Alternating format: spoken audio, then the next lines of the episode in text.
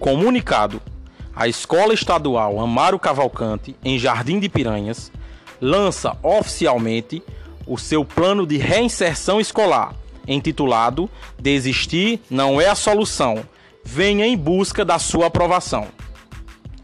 Desta forma, a escola convida todos os estudantes ausentes que não participaram das atividades escolares presenciais, tampouco das atividades escolares remotas, que compareçam à sede da escola no período de 9 a 13 de dezembro, para que assim consigam novas oportunidades de aprendizagem e obtenham a tão sonhada aprovação.